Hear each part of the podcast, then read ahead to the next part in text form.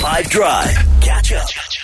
days, I'm sure you're well aware, the first official state visit that was granted by the King, uh, King Charles, was Cyril Ramaphosa, our president. So he, I think he's still there now. He comes back some point S- Uh, soon, I hope. once his phone is charged. and, and anyway, so d- I was reading up this fun fact that crossed my path recently. Uh, Madiba and the Queen, when she was around, obviously had a relationship with each other, and he called her Motlapule. Motlapula. Mutlalepula. You know what that means? Yes, uh, she that comes with rain. So if you're born on a rainy day or in a rainy season, they'll call you Mutlalepula. Or yeah, and I imagine just because of how much how wet it is in the Yes. UK. do, do we? How do we feel as a nation, just in general? Like, does it? Uh, do we? F- um, is it a cool thing? Do you feel that we benefit that uh, Ramaphosa is, is there with King Charles? Are you not into it? What's your story?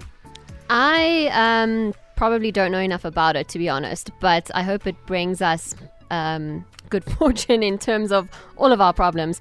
But I do think it's cool, I won't lie. I see a lot of people complaining about load shedding and stuff, which I totally agree with. But like seeing them embracing South Africa and having him or us as their first presidential visit while King Charles is king, I do think it's pretty cool. hey, man, uh, bring back coal, bring back diesel, bring back whatever keeps the lights on, man. Cyril Mm. coming back is not going to change load shedding. He was here before he left, and it was the same. In fact, F- fair enough. So to, Uh, to you, yeah. and, and you, you generally, Jude, you, you, you, you couldn't care either way that he, or do you actively dislike that he's there? No, I don't actively dislike. I mean, the, the- why is he there actually? So you're more just sort of like, what for?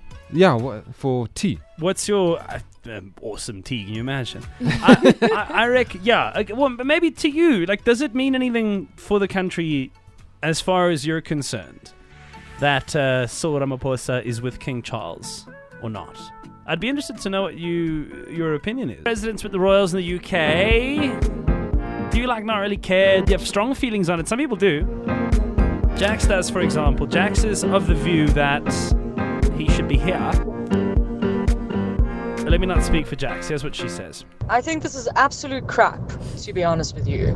He's got so many things going on in his country, and I don't feel like he's doing enough efforts to sort out the problems that we have. And I think a freaking like visit to the monarch is definitely not going to solve our problems because a monarchy is just another form of, oh, should we say slavery?